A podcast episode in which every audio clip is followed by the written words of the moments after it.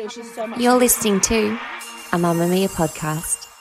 Mamamia acknowledges the traditional owners of the lands we record this podcast on, the Gadigal people of the Eora Nation, as well as the Wonnarua and the Gamilaroi people.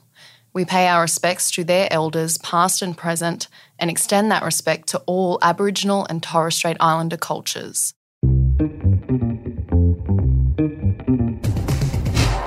From Mamamia's daily news podcast, The Quicky.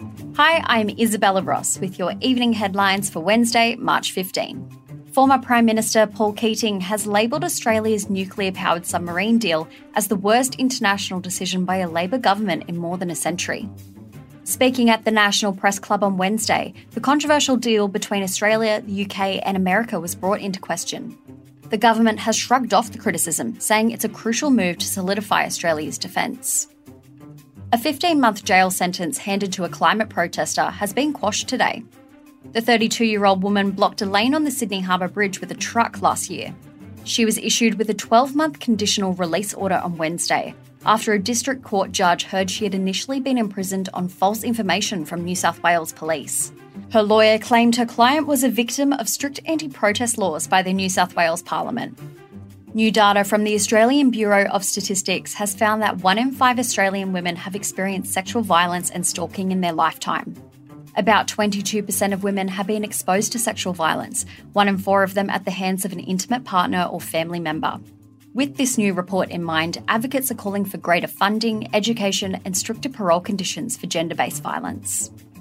The NRL has told clubs that players must be sidelined for 11 days after a concussion. Under the new rules, players who are being diagnosed with a concussion will be automatically stood down for just under a fortnight and require neurological testing. The rules come as injured players in the AFL have launched a class action against the league, seeking up to $1 billion in damages. And lastly, Australian households face steep electricity price hikes in the coming months.